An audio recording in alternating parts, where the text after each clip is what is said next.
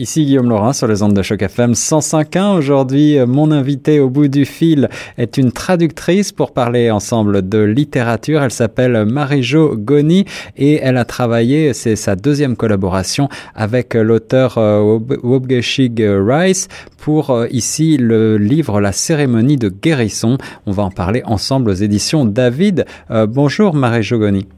Oui, bonjour. Alors, je vous, je, je, fais une toute petite correction. C'est la cérémonie de guérison clandestine. La cérémonie de, le mot de, oui, le mot clandestine a son importance. Oui, absolument, absolument. Alors, la cérémonie de guérison clandestine à la, dans, dans la collection euh, Indocile euh, chez les éditions David. Le, livre est en librairie depuis euh, mars 2019 et euh, on va essayer de voir ensemble eh bien, de quoi il s'agit. Est-ce que vous pouvez tout d'abord me parler peut-être un petit peu de l'auteur, Monsieur Rice, que vous avez donc collaboré pour la deuxième fois consécutivement Oui, alors... Wab, je l'appelle Wab, mais son, son c'est Wab Gishub Rice. C'est un jeune, c'est un jeune autochtone qui a qui a l'âge de mes enfants.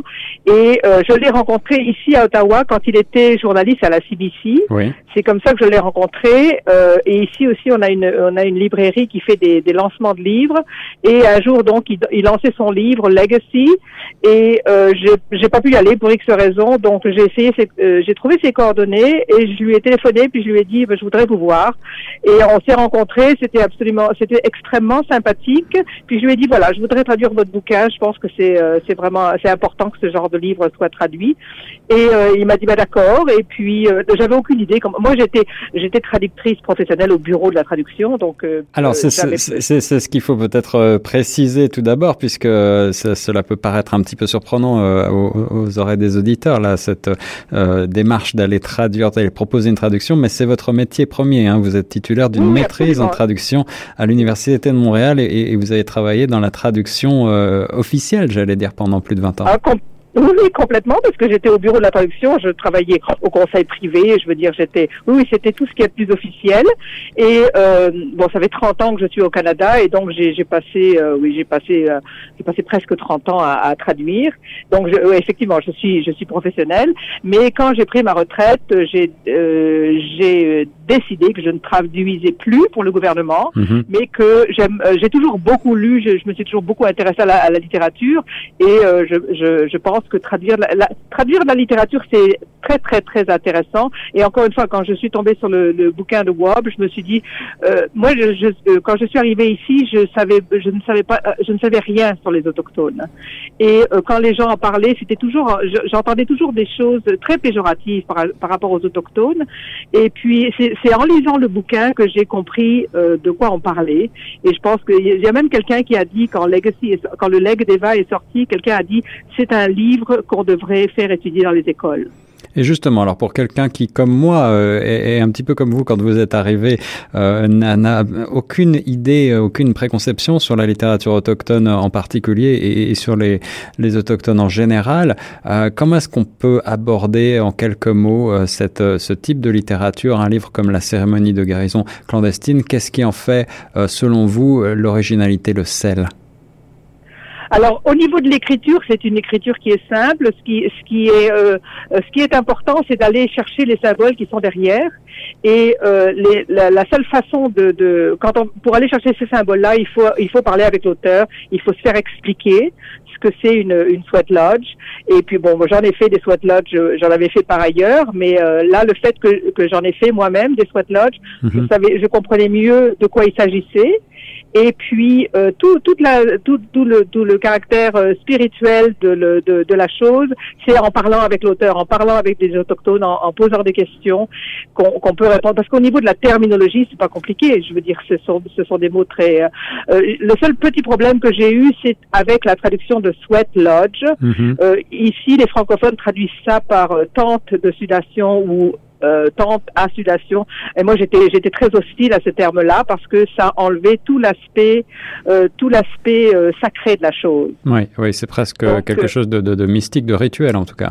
Ah oui, complètement. C'est un vrai rituel et c'est pour ça que je voulais, j'ai jamais voulu employer le terme tente de sudation parce que naturellement que les gens sont dans une hutte et qu'ils transpirent et que c'est vraiment un exercice de de, de transpiration, mais c'est pas ça l'objet de la de de la cérémonie. La cérémonie, c'est comme ça s'appelle une cérémonie de guérison. Pourquoi clandestine dans le titre? Tout simplement parce que pendant très longtemps, les autochtones n'avaient pas le droit de, de, de faire de, de, de hmm. cérémonie de guérison et ils les faisaient en cachette. Donc ils les faisaient la nuit pour parce qu'ils savaient que si ils étaient pris à, à, faire des cérémonies, ils auraient ils auraient pu être euh, sanctionnés d'une manière ou d'une autre. En tout cas, c'était c'était absolument interdit. Donc, il a pas. En fait, la chance a voulu que j'ai traduit d'abord le Legacy et que après j'ai traduit Legacy qui a été écrit après Midnight Sweat Lodge.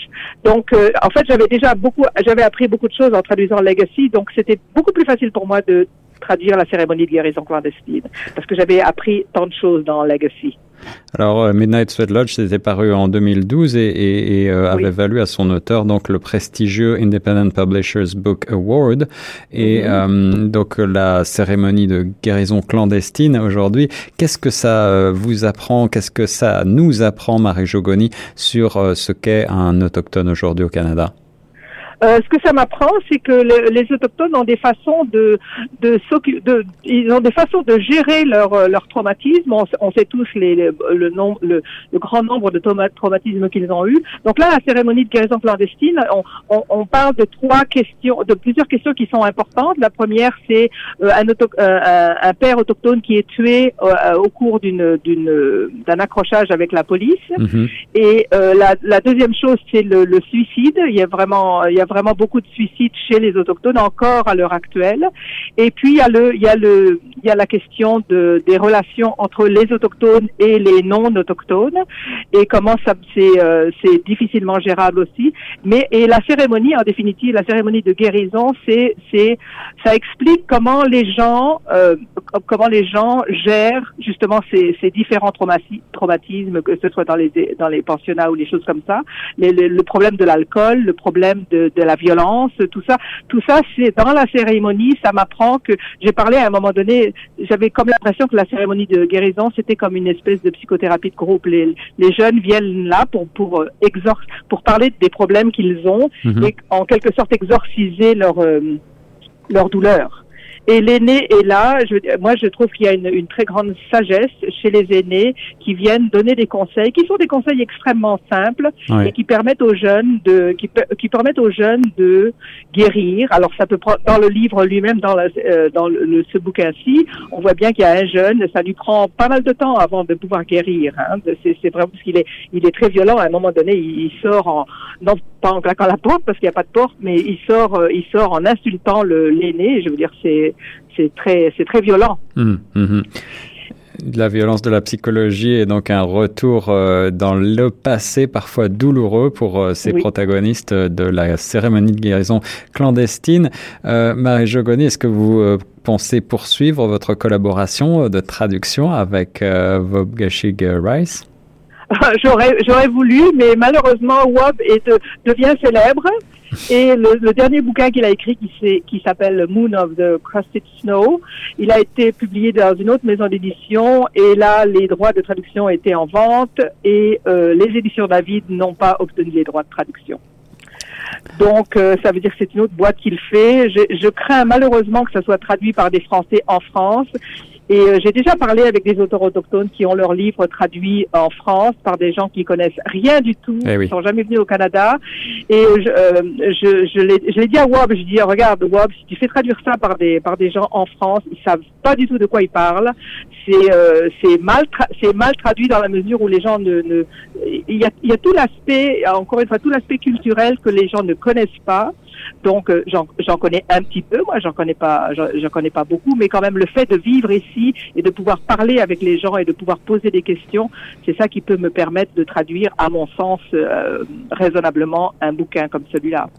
En tout cas, pour euh, se plonger dans l'univers de Wobgashi Rice, rien de mieux que de se procurer le dernier roman euh, publié aux éditions David, donc dans la collection Indocile, La cérémonie de guérison clandestine, euh, est traduit donc par Marie-Jo Goni. Merci beaucoup, Marie-Jo. Je vous en prie. Et nous reste sur Choc FM 105.1.